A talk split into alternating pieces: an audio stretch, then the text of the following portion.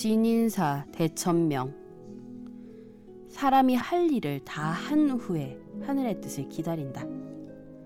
어떤 고비의 순간이라던가 인생에 있어서 중요한 순간을 앞둔 이들에게 격려하는 말 중에 하나입니다.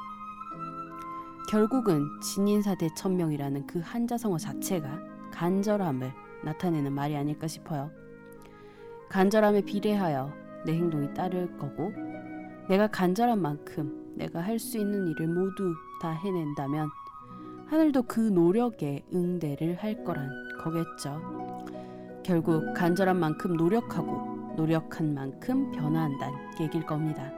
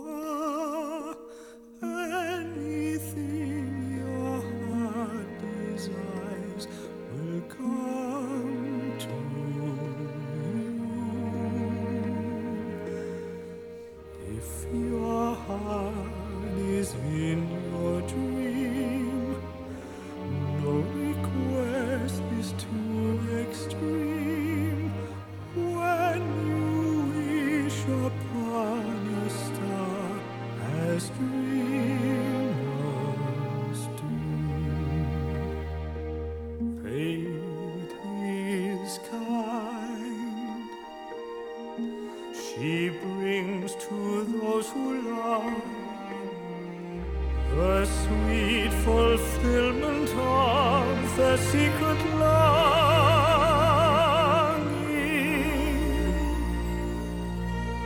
Like a bolt out of the blue, fate steps in and sees you through. When you wish upon a star, your dream comes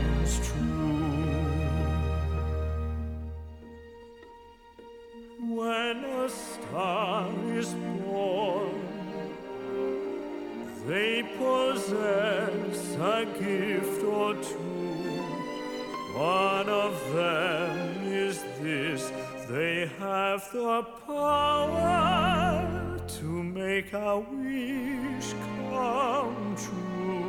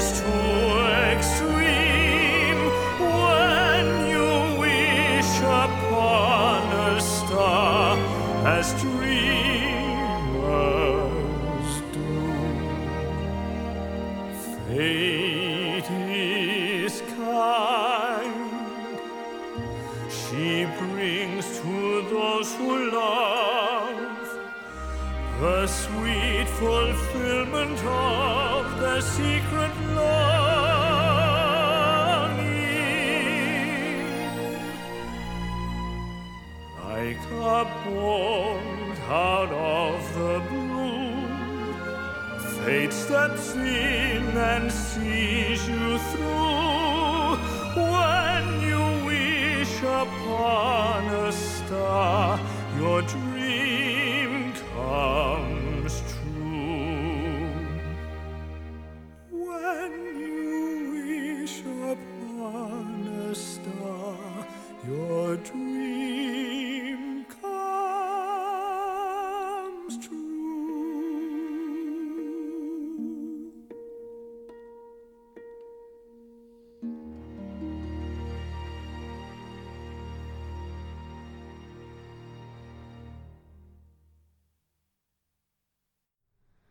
(2015년 5월 넷째 주) 이지 클래식 첫 곡으로 디즈니 애니메이션 피노키오 중에서 When You Wish Upon a Star 별에게 소원을 테너 알피 보의 노래 프라하 필하모니 오케스트라 연주로 함께 하셨어요.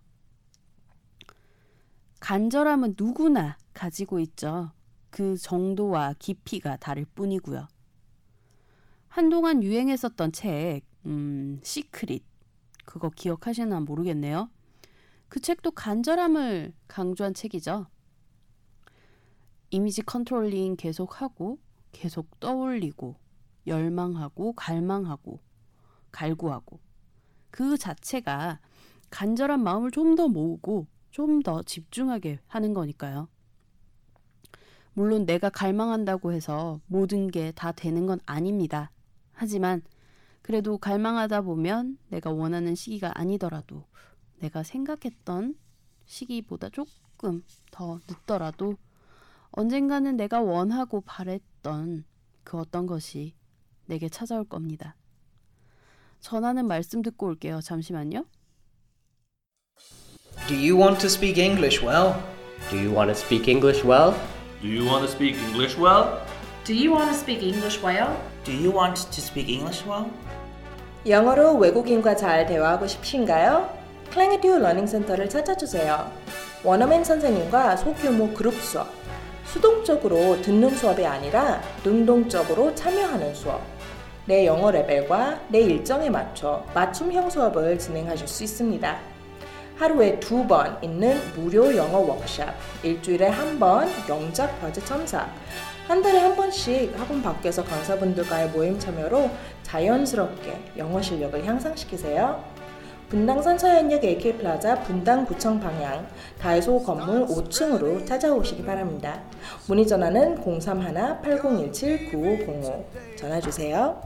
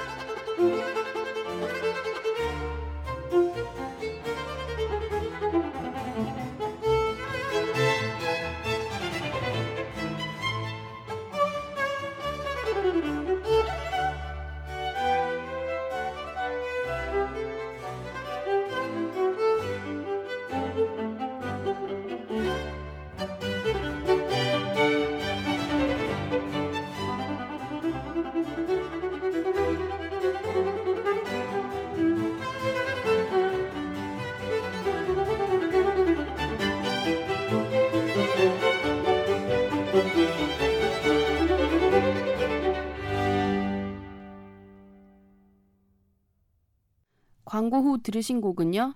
텔레만의 비올라 협주곡 G장조 사악장 프레스토였어요. 베를린 바로크 솔리스텐의 연주로 함께 들었습니다. 이지 클래식 들으실 수 있는 방법 알려드릴게요. 안드로이드 휴대전화 사용하시는 분들은 구글 플레이스토어에서 팟빵, 쥐약, 나침박 어플리케이션 다운받아서 이지 클래식 검색하시면 들으실 수 있고요. 아이폰 사용하시는 분들은 앱스토어에서 팟캐스트, 팟빵, 나침박 어플리케이션 다운받아서 이지 클래식 검색하시면 들으실 수 있습니다. PC에서 접속하시는 분들은 팟빵 사이트에서 이지 클래식 검색하시면 들으실 수 있고요. 방송에 대한 질문, 건의사항, 광고 문의 모두 메일로 보내주세요. easyclassicmusic 골뱅이 gmail.com e a s y c l a s s i c m u s i c 골뱅이 g m a i l c o m입니다. 방송 업로드 공지 및 이지 클래식의 새로운 소식들 만나보실 수 있는 트위터 계정은 이지 언더바 클래식이고요. 페이스북 페이지는 페이스북 검색창에서 한글로 이지 클래식 검색하시면 됩니다. 트위터는 팔로우, 페이스북은 좋아요 누르시고 이지 클래식의 새로운 소식들 쉽게 만나보세요. 아이튠즈 팟캐스트와 쥐약, 나침박 어플리케이션에서는 간단한 선곡표 바로 확인하실 수 있습니다. 팟빵 어플리케이션에서는 선곡표 지원이 되지 않아요. 그래서 선곡표 궁금해하시는 분들을 위해 블로그에 자세한 선곡표 올려드리고 있어요. 선곡표가 궁금하신 분들은 인터넷 주소창에 easyclassicm.blogspot.kr e a s y c l a s s i c m b l o g s p o t k r 입력하시고 찾아오시면 됩니다. 많은 관심과 참여 그리고 문의 부탁드릴게요. 어, 저랑 실용심리학 팟캐스트 어느 별에서 왔니? 요거 진행했었던 소설가 김연경 작가 기억하실지 모르겠어요. 얼마 전에 김연경 작가 의 신간이 나왔습니다. 일곱 가지 인간 행복 사용 설명서. 이 책 관련해 가지고 북 콘서트를 연다고 하는데요. 6월 6일 현충일 오후 2시 30분부터 대학로 스페이스 아이에서 함께 하실 수 있습니다. 참여 신청은 온오프 믹스 사이트에서 가능하다고 하고요. 자세한 사항은 김연경 작가의 블로그에서 확인 가능하시니까요. 관심 있으신 분들은 포털 사이트 네이버에서 김연경 검색하시고 블로그에서 자, 관련 사항 확인하시면 되겠습니다. 오늘 이지 클래식은 발레 음악들을 모아서 소개해드리는 첫 번째 시간을 가져볼게요. 요즘 발레 공연들 어렵지 않게 찾아보실 수 있거든요. 그래서 티켓 구매도 어렵지도 않고요. 가격도 음, 잘 찾아보면 그렇게 많이 비싸진 않습니다. 물론 뭐 되게 유수 발레단이 내한한 공연이면 굉장히 비싸지만 뭐 국내 발레단 같은 경우는 그렇게 많이 비싸진 않습니다. 발레곡들 중에서 가장 많이 알려져 있는 곡들은 아무래도 차이콥스키의 곡들이 아닐까 싶어요. 백조의 호수, 잠자는 숲속의 공주, 호두까기 인형 등 익숙한 선율과 그리고 많이 알려져 있는 스토리. 그 중에서 오늘 소개해드릴 차이콥스키의 발레곡은 호두까기 인형입니다. 12월 크리스마스 즈음이 되면 많은 공연장에서 쉽게 찾아볼 수 있는 가장 대표적이고 가장 인기가 많은 그런 발레 작품이 아닐까 싶습니다. 이 곡은 차이콥스키가 50세 되던 해에 상트페테르부르크 마린스키 극장의 감독관이 의뢰한 작품으로 독일의 작곡가이자 작가였던 호프만의 동화 호두까기 인형과 생지왕을 프랑스의 작가 작은 뒤마가 각색한 것을 기초로 해서 만들어진 작품입니다. 전체적인 줄거리는 이렇습니다. 클라라와 동생들이 크리스마스 선물을 받고 기뻐하면서 잠든 후에 생지왕이 부하들과 함께 습격을 해옵니다. 그러자 호두까기 인형이 다른 병사 인형들과 생지왕에 대항해서 함께 싸워요. 하지만 전세가 불리해져 가고요. 그러자 클라라는 슬리퍼를 던져서 생지왕을 쓰러뜨리고 호두까기 인형은 생명을 구해준 보답으로 클라라를 과자 나라로 데려갑니다.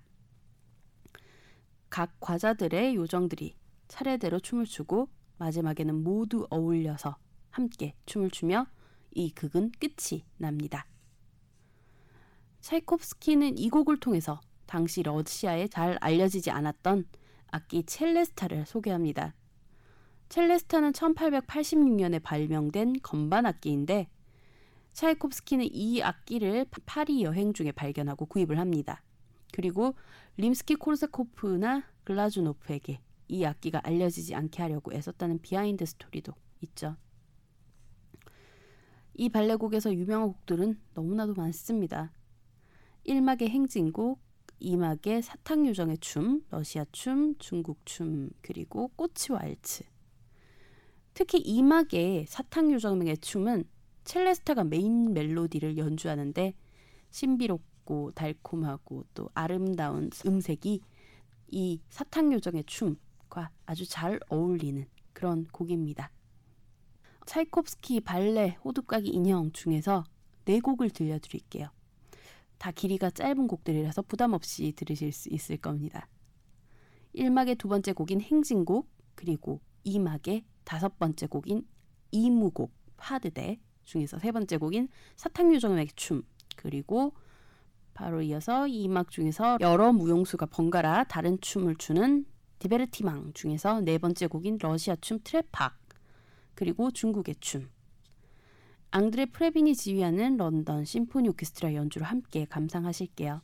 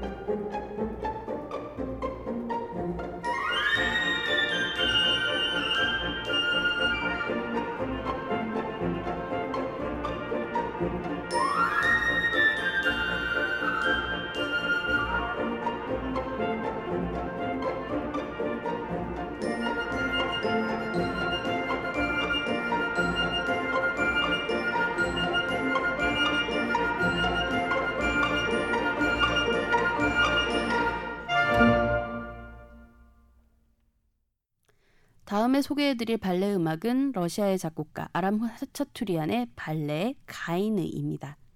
가야네라고 불리기도 하고요. 기본적인 스토리는 대략 이렇습니다. 아르메니아의 국경 근처 집단 농장에서 일하는 아름다운 처녀 가이느는 기코라는 남자와 결혼했는데요. 그는 밀수범이었습니다. 하지만 가이느는 남편이 그런 사람인 것을 몰랐죠. 어느 날 남편이 공금을 횡령하는 것을 알게 된 가이느는 남편에게 자수를 권합니다. 하지만 남편은 창고에 불을 지르고 가이느를 죽인 후에 외국으로 도주하려 합니다. 이때 경비대장인 카자코프가 가이느의 비명 소리를 듣고 달려가고 남편 기코는 달아나 버립니다. 경비대장 카자코프의 극진한 간호 덕분에 건강을 회복하는 가이느. 두 사람은 사랑에 빠지고 결국엔 결혼에 꼴이납니다. 그리고 농장으로 모여드는 사람들은 두 사람을 축복하면서 춤을 추는데요. 이 대목에서 극이 끝이 납니다. 안탈도라티의 지휘, 런던 심포니 오케스트라의 연주로 하차투리안의 발레 가이느 중에서 카레 춤, 이 곡이 가장 유명하죠. 그리고 장미 소녀들의 춤, 또 레즈긴카 세 곡 연달아 듣고 다음 발레 음악 소개해 드릴게요.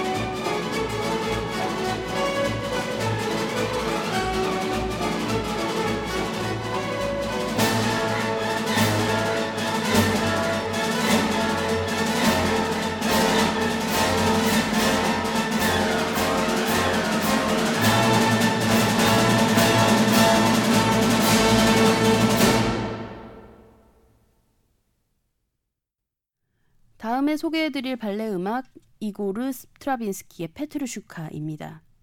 스트라빈스키가 아이디어를 내고 화가이자 무대 미술가인 브누아가 대본을 썼습니다. 제정 러시아의 수도 상트페테르부르크의 부활절 사육제 날이 배경입니다.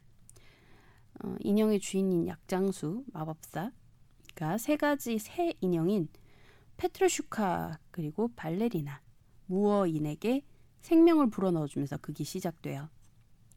여기서 페트루슈카는 인형극에서 사용되는 어릿광대 인형의 이름입니다.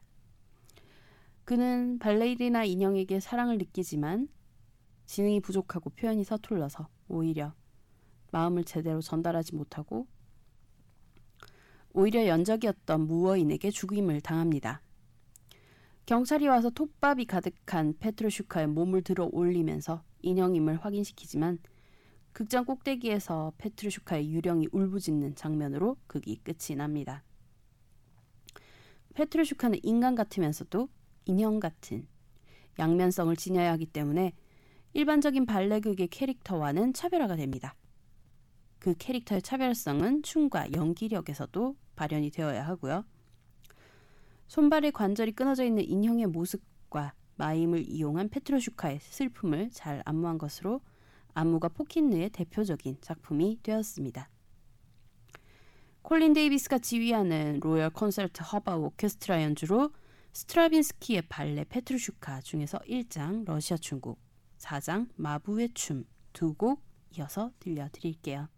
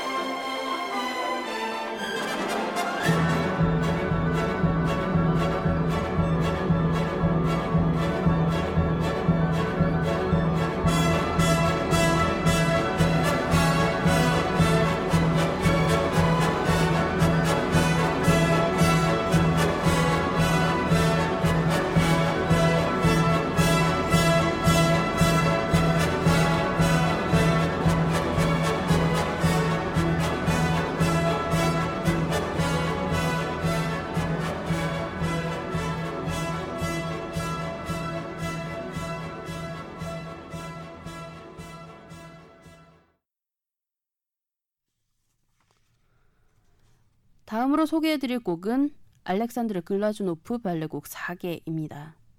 사계라는 제목으로는 비발디의 사계, 하이든의 오라토리오 사계, 차이콥스키의 피아노 곡집 사계 등이 있는데요. 글라주노프의 사계는 발레 곡집입니다. 러시아의 사계절에 나타나는 것들을 의인화하여서 표현한 작품인데요. 오늘날에는 발레로는 많이 공연되고 있진 않고요. 하지만 관현악곡 버전으로 따로 연주를 많이 하는 편입니다. 일반적으로 사계하면 봄, 여름, 가을, 겨울 이런 식으로 나열을 하는데요.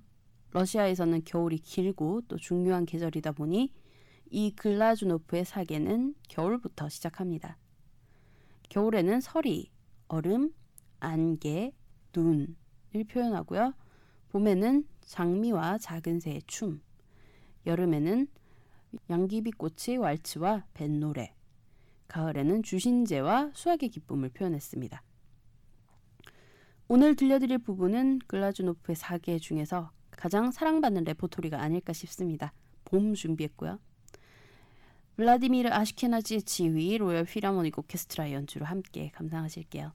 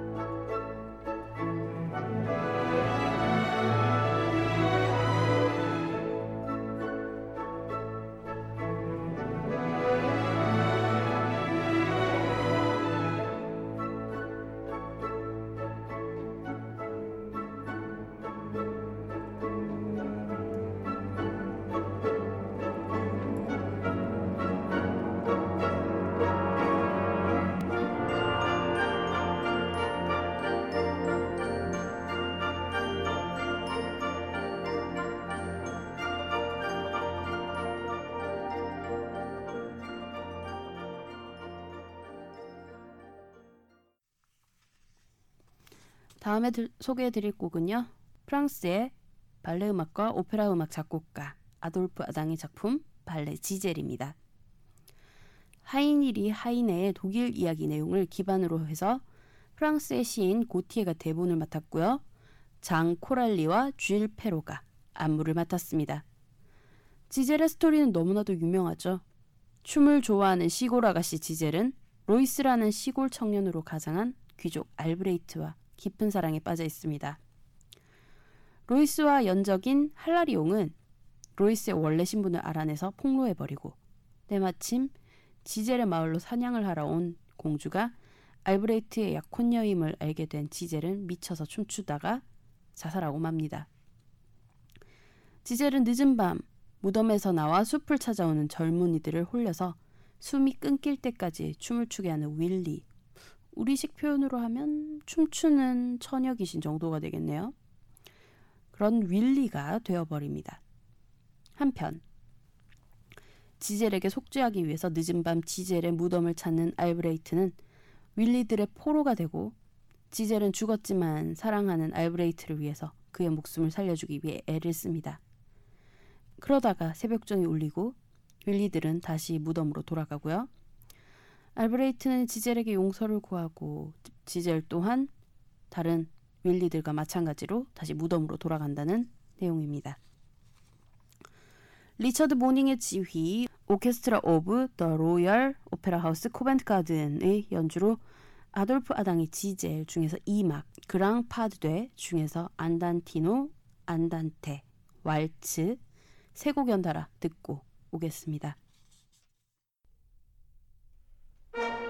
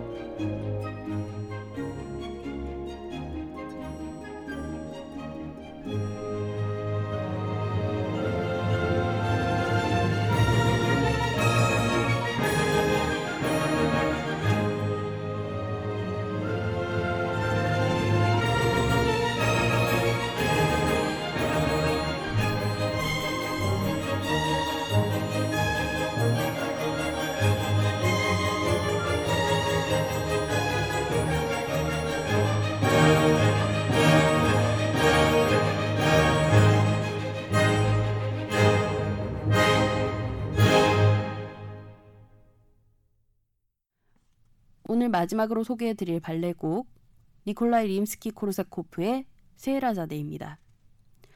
이 곡은 코르사코프가 원래 관현악 곡으로 작곡한 곡인데요. 이 관현악 곡을 이용해서 발레 작품을 만들었기 때문에 발레곡이라고도 할 수 있는 그런 곡이 되었습니다.